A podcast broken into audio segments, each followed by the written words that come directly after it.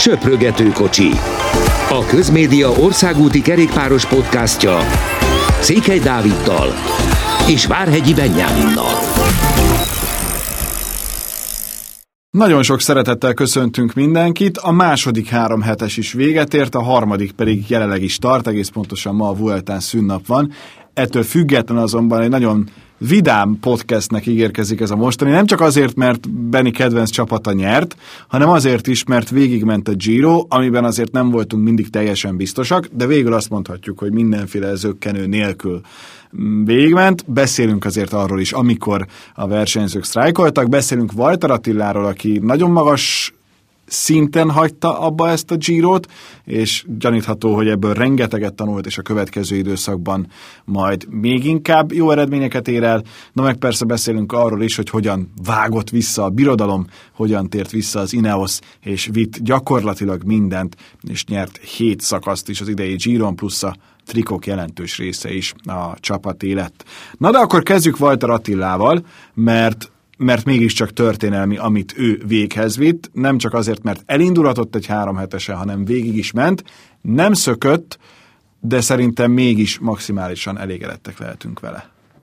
Igen, üdvözlöm a hallgatókat, sziasztok! Fantasztikus volt Attila teljesítménye ezen a Giron. Ja, arról beszéltünk itt még a verseny előtti podcastünkben, hogy mit is várunk tőle, szakaszgyőzelem, szökések, ugye ezek végül is nem történtek meg, de azt hiszem, aki látta őt szombaton, a 20. szakaszon, ahogy Vincenzo Nibalitot hagyja, hogy Jakob Fulszánk sokkal hamarabb leszakad, mint ő, és, és végig ott volt gyakorlatilag a rózsaszín trikós csoportjában, az utolsó pár méteren szakadt le, ez azt gondolom, hogy sokkal több, mint amit, mint amit szerintem kívánni lehetett tőle mert mégis egy hihetetlen magas színvonalú verseny utolsó szakaszán tudott ő olyan eredményt elérni, ami, amire nem is tudom, hogy volt-e példa a magyar, magyar kerékpározás történetében. Hát, ami nem időfutam, szerintem ott nagyon kevés. Lehet, hogy Bodroginak volt olyan, amikor szökés Igen. után, ha nem is nyert, de korábban hazaért, mint a, a mezőny is úgy.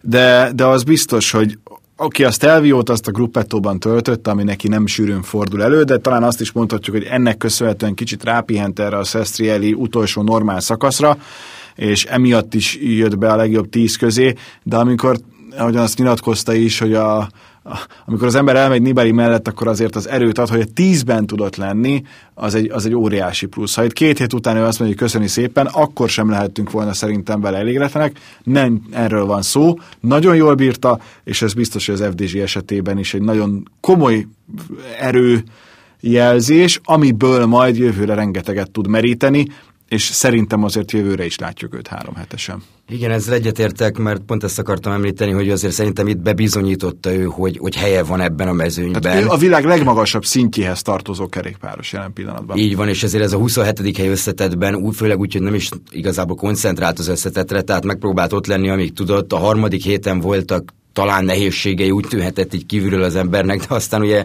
erre rácáfolt alaposan. Egyértelműen. Na, akkor kicsit viszont amellett, hogy gratulálunk, hallgassuk is meg, hogy mit nyilatkozott a sportvilágnak, ugyanis tanap Szabó Szilárd utolérte őt telefonon, úgyhogy most ez következik.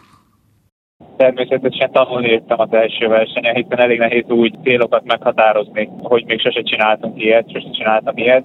A verseny elején még nem gondoltam volna, hogy egy ilyen jó eredmény összejöhet, aztán, aztán egyre magabiztosabb lettem, és kezdtem azt érezni, hogy, hogy helyen van a, az összes szakaszon a spiccen az élen lévők között, úgyhogy egy idő után egyre jobban fókuszáltam rá, és, és még ennél lehet 26 helyel előrébb is végezni, sokkal jobban menni, de, de én örülök azért, hogy ilyen mondhatni sikeresen zárult az első három hetesen. Mennyire emelhető ki az utolsó előtti szakasz? Egy olyan nagyon nehéz hegyi szakaszról beszélünk, ahol a vertmezőnyben már hozzád képest a vertmezőnyben világbajnokok voltak, ahol az első magyar top 10-es eredményt produkáltat három hetesen egy etapon belül. Szóval mennyire emelhető ki ez a kilencedik hely tegnap? úgy érzem, hogy nekem egyértelműen az idei egyik legjobb teljesítménye volt. Nyilván voltak szerencsére szép pillanatai az évnek, például a, a magyar körversenyes győzelem, de az, hogy a 20. nap tudtam ilyen úgymond jó lábakat találni, ilyen jól versenyezni, összpontosítani és nem megrogyni, annak kifejezetten örülök. Már az előző napokon nagyon sokat szenvedtem, nem bírtam az élen maradni, egyszerűen mentálisan is ennyire megrogytam, mint testben legalább, vagy még jobban. Nagyon nehéz három hetet végignyomni, tényleg egyszerűen elképesztő.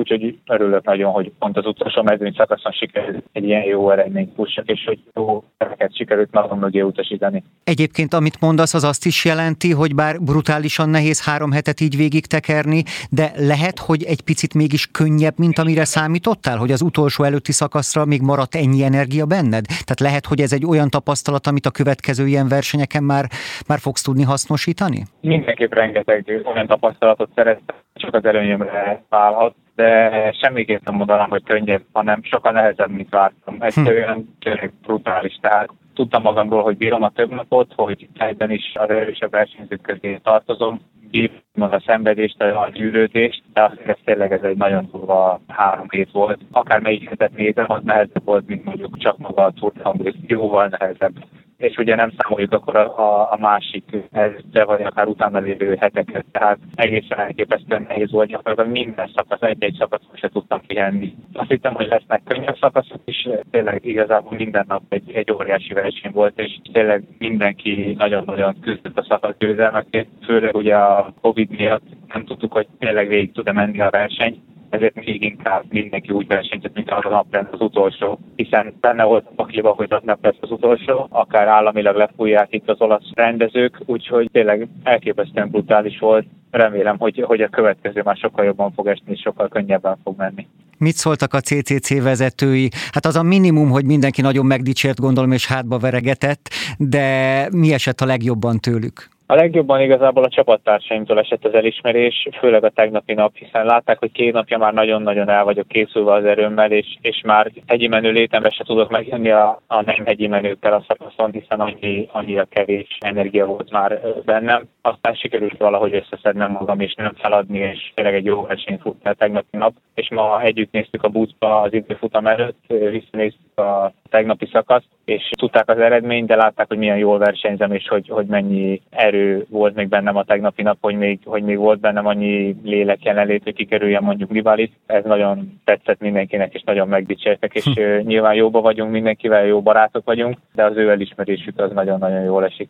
Végezetül még egy dolog, mondtad, hogy akár 26-tal előrébb is végezhettél volna, ugye az az első helyet jelentette volna. Látod-e most már a realitását annak, hogy hova fejlődhetsz, és mi lehet a maximum? A maximum az tényleg az első hely lehet a jövőben majd? Egy ilyen kaliberű versenyen is? Én azt mondom, hogy nagyon nehéz ezt kijelenteni, és egy verseny után, egy három hetes után is nagyon nehéz ezt megmondani, de én úgy érzem, hogy, hogy ez is benne van a papírra. Én mindig is optimista voltam, tényleg bizakodó vagyok, most is úgy érzem, hogy nem a lehetetlen kategória. Nagyon nehéz, és, és én se fogadnék a nagyobb összegbe, hogy én biztos, hogy majd egyszer a dobogon végzek, vagy tudod nyerni egy ilyen versenyt, viszont látom azt, hogy, hogy lehetséges. Tehát ellenesen fogadnál? Ellenesen fogadnék, hál' Istennek, igen, és ez egy nagyon megnyugtató érzés.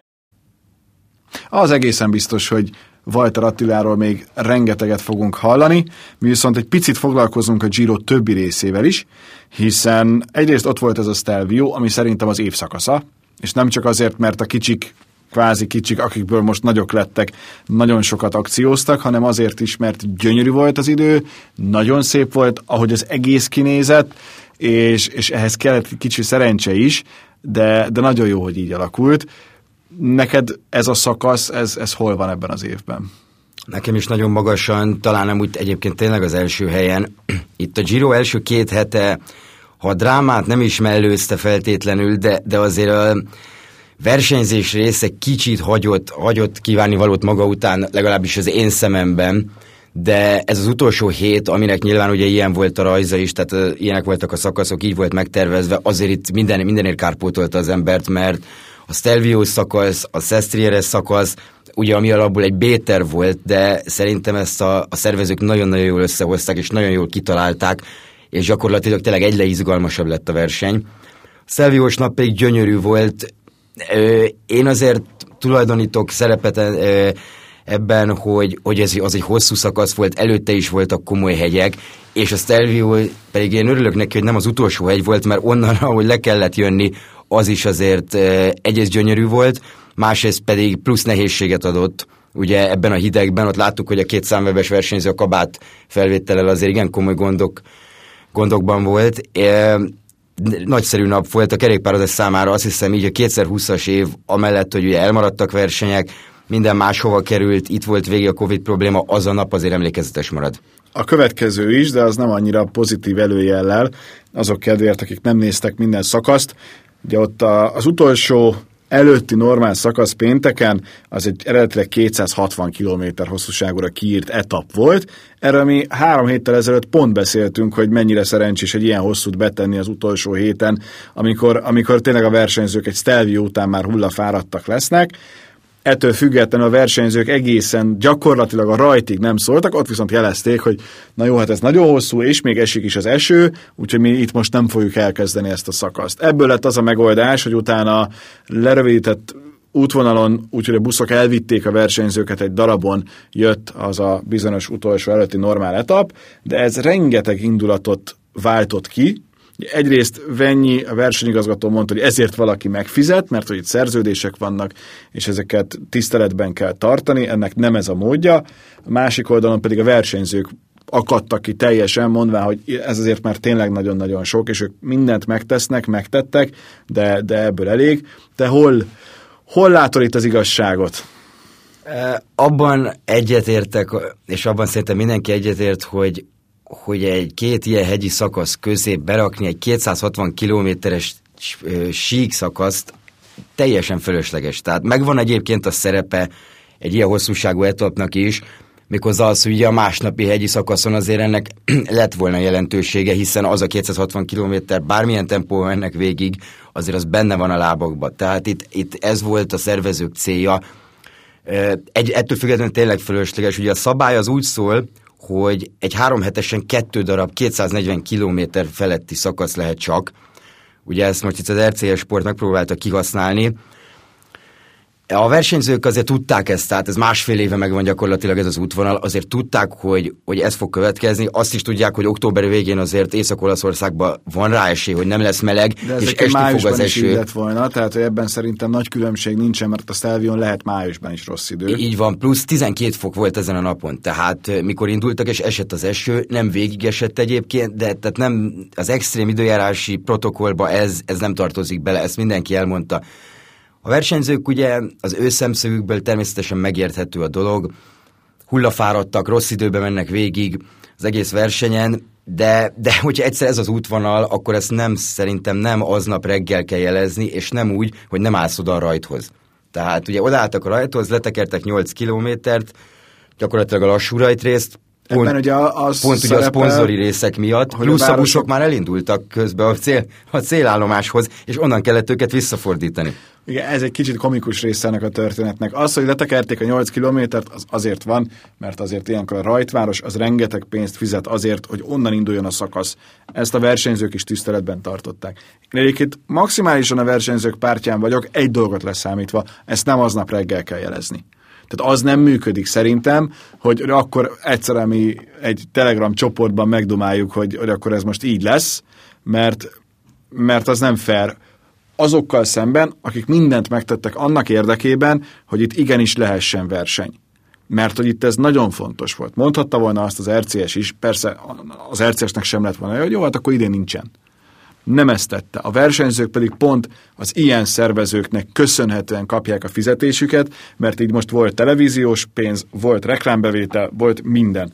És ezt kellett volna szerintem egy picivel nagyobb tiszteletben tartani, úgy, hogy az alaptézissel maximálisan egyetértek, de ezt tudtuk három-négy héttel ezelőtt is legkésőbb, hogy ez így lesz. Igen, és ami érdekes ezzel a történettel kapcsolatban, nyilván az igazság nem nagyon fog kiderülni valószínűleg, mert mindenki mást mond. Tehát valaki azt mondja, hogy már mi ezt előző nap este is jeleztük, na most erre semmilyen bizonyíték nincs, a verseny egyik legnagyobb sztárja, Vincenzo Nibali azt mondta, hogy neki fogalma sem volt erről az egész dologról, tehát neki nem szólt senki, hát ott álltak a rajtnál, és egyszerűen nem indultak el.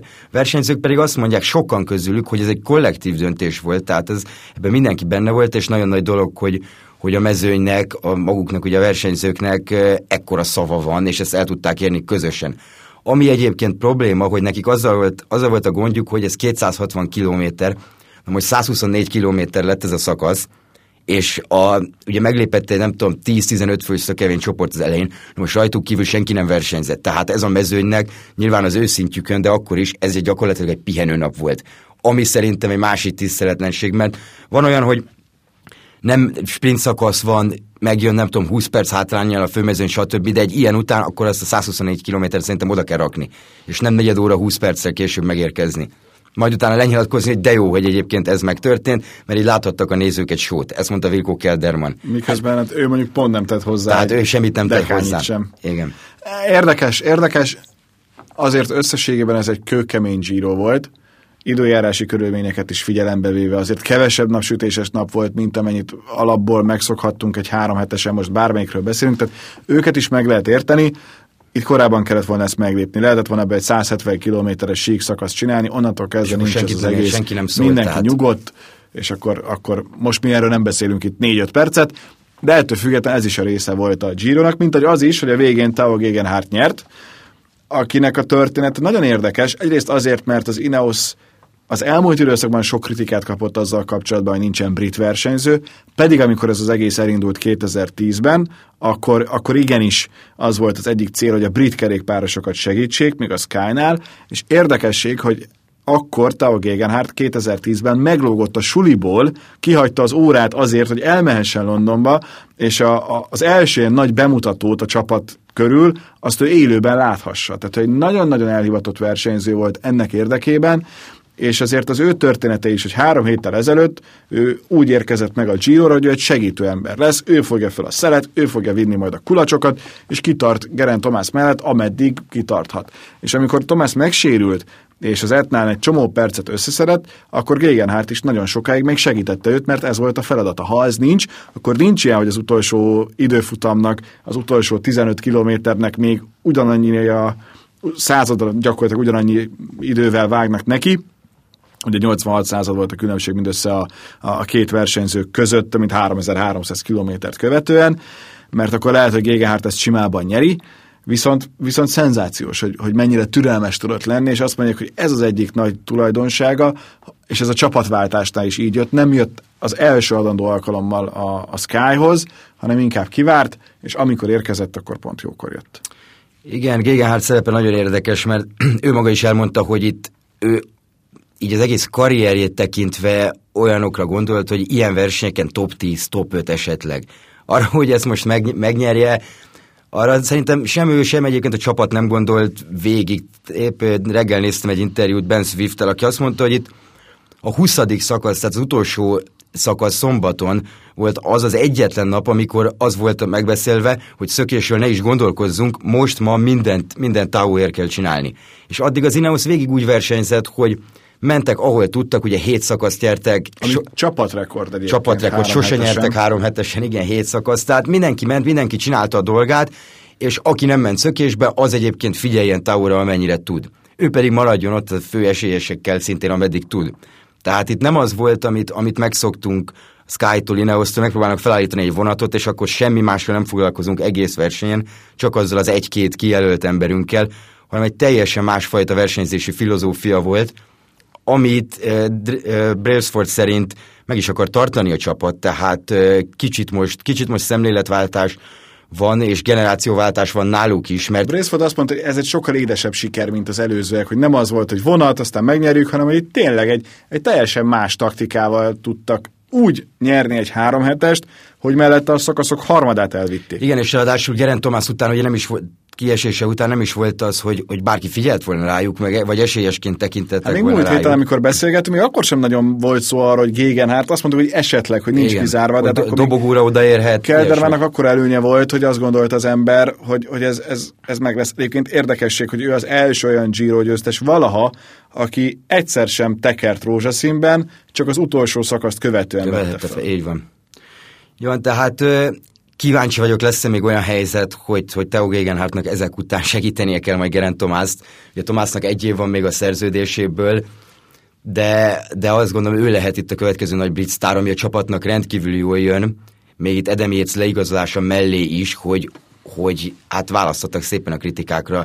Itt voltak egy, egy olyan csapattal, ami amiben két brit versenyző is volt, ugye Swift is jól ment végig, tehát, tehát azt gondolom, hogy az Ineosnál azért nagyon-nagyon jól sikerült ez itt a, itt a túr után, a túrfél bukás után, és hát ugye a Vueltán is egyébként tegnap átvették a piros trikót, tehát ö, nagy szériában van a csapat, úgy tűnik itt évvégére. Mindjárt Vueltázunk így az adás vége felé, de előtte még egy, egy néhány szó azért Hindliről is, tehát az is nagyon jó, hogy Port után, most az ausztráloknak, meg Matthews után van megint egy olyan versenyzők, akire majd figyelhetnek.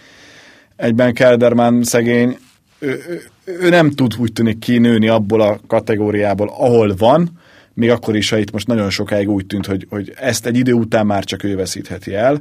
Ez végül meg is történt, hogy elveszítette, méghozzá nem is kevéssel, tehát itt igazából már az utolsó szakaszon inkább az volt a kérdés, hogy marad-e harmadik, az végül maradt. De, de ebből a szempontból akár Hindi, akár Almeida, olyan versenyzők, akikről azért egy átlagszurkoló sokat nem tudott, most rengeteget léptek előre, és, és ebből a szempontból a Giro megint azt hozta, amit minden évben, és ezért is talán az egyik legjobb verseny minden egyes évben a, a Giro d'Italia, mert ott azért bőven történik olyan, amire előzetesen senki nem gondol.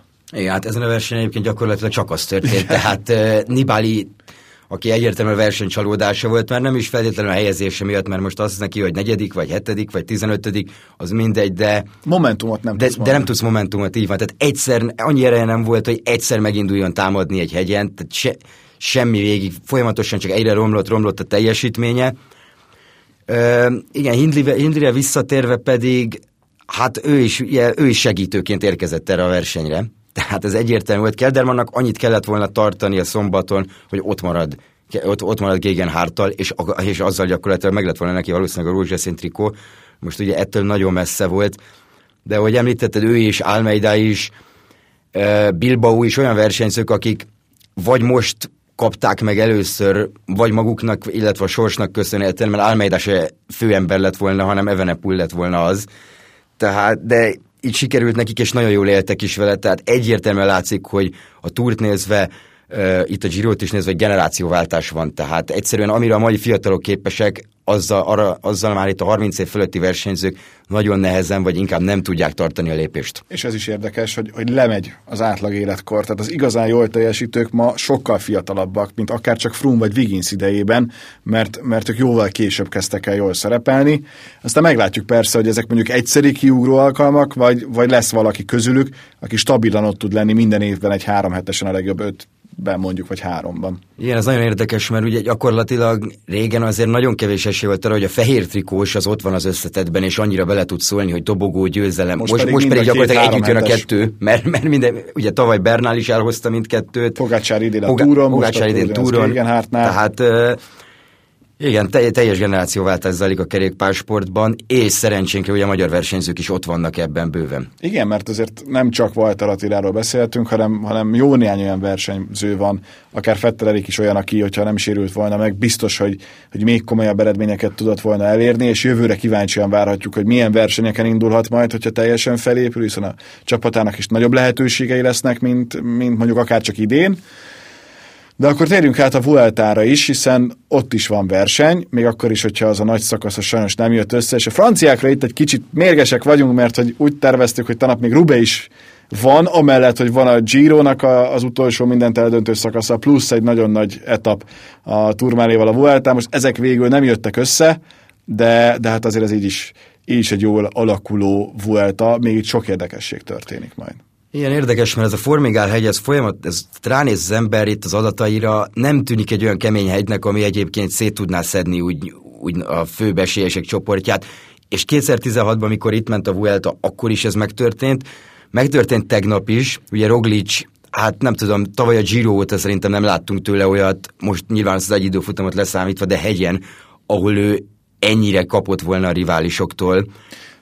Ugye? Én ezért megvédeném. Tehát szerintem, aki azt gondolja, hogy Roglic meg tudja nyerni ezt a Vueltát úgy, hogy előtte a túron maximális erő kifejtéssel ment, az, az téved. Tehát nem lehet elvárni tőle. Az, hogy itt az elején pirosban van, már ez is boldogság volt neki, de, de szerintem egyszerűen fizikailag lehetetlen, hogy ilyen hamar egymást követő két alkalommal csúcson legyen valaki. Ilyen érdekes, mert tényleg itt az első pár nap, amiben azért bőven voltak helyek, ugye elég sebezhetetlennek tűnt ő is, meg a csapata is. Ugye az első nap a top 15-ben volt azt hiszem 5 jumbós. Tehát ugye most már csak Roglic van ott, és az utolsó esélye ennek a jumbónak, ami lehet, hogy keretre idén erősebb, mint amilyen az Ineos igen, mondjuk. Igen, és ez, ezen a versenyen is úgy tűnik egyértelműen, de tegnap ugye az volt a probléma állítólag, hogy Roglic is úgy tűnik ez mostanában itt a holland, holland féle csapatoknál, mondjuk a Sunweb Ausztrál, de ott egy, egy holland vagy ausztrál versenyző volt, akinek ez a problémája volt, hogy a kabátját nem tudta felvenni rendesen, és ezért szorult hátra a mezőnybe, és a Movistar és az Irahoz pedig akkor indított,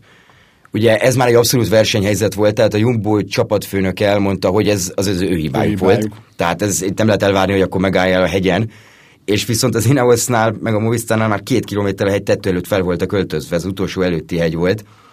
És ugye Roglisnak vissza kellett jönni a sorba, ami sok, nagyon sok energiát kivett belőle, főleg abban az időben, ahol tegnap tekertek, és ezért nem bírta az utolsó hegyet. Visszacsúszott negyedik helyre az összetetben az időfutam ugyan ott van, ami, egy, ami azért egy 30 kilométeres időfutam, ami nyilván adni fog időt valószínűleg mindenkinek, de, de nagyon nehéz dolga lesz, mert, mert egy héttel csak ebből a Vueltából, és nagyon komoly hegyi szakaszok jönnek itt a második héten is. Például az a bizonyos Angliru, amit mindenki nagyon vár szerintem. Érdekes, hogy Carapaz sem tűnik kiugróan erősnek, mert azért meg-megverik őt néhány másodperccel, de összetetben most úgy tűnik, hogy azért ő rendben van. Az nem kérdés, hogy ő az, akire építenie kell az Ineosnak, hiszen látjuk, hogy Froome mennyit kap. Sokan azt is mondták, hogy elég tiszteletlen volt. Rögtön az első szakaszon gyakorlatilag az Ineos vele.